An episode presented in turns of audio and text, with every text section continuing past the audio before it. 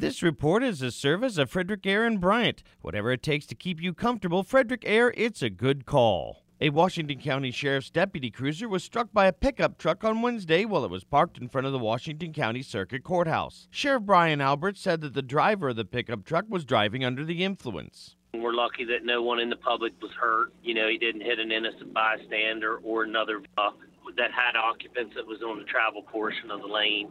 You know, this is a tragic. We can replace the vehicle. Uh, you know, we can't replace people, and, and luckily uh, we didn't have any anyone injured. In the, I'm not. I don't think the driver of the vehicle that uh, struck us was injured at all. Sheriff Albert said that the deputy's cruiser was a total loss. Deadlines are looming for Maryland lawmakers as the end of the 90 day General Assembly approaches.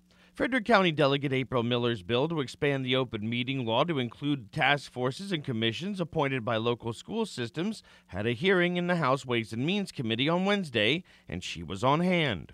A, a brief hearing where we explained the purpose of the bill, and there was really no one um, otherwise testifying against it. There were, uh, I think, the Maryland uh, Association of School Boards, maybe, but that was there was a couple written. Other than that, it went well. Miller says that she is cautiously optimistic about the bill passing out of committee. We will see. It's getting the the only problem is it's getting late in session. So if it if it doesn't work this year, we will bring it back next year. The last day of the Maryland General Assembly is on April the 10th. Frederick County residents can take an interactive survey on the fiscal year 2024 budget. County Executive Jessica Fitzwater says the Balancing Act is currently online and will remain up until Thursday, March 23rd at 5 p.m. At her public information briefing on Thursday, Fitzwater gave residents an update on the revenue situation. We have a diverse and growing economy here in Frederick County, and we're seeing steady income growth.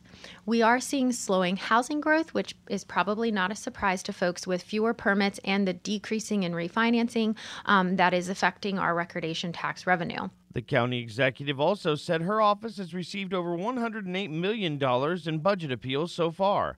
A budget hearing is scheduled for Tuesday, March 14th at 7 p.m. at Winchester Hall. Fitzwater says she will release her proposed budget on April the 14th. I'm Max O'Dellum in Maryland's Radio News Center 930 WFMD.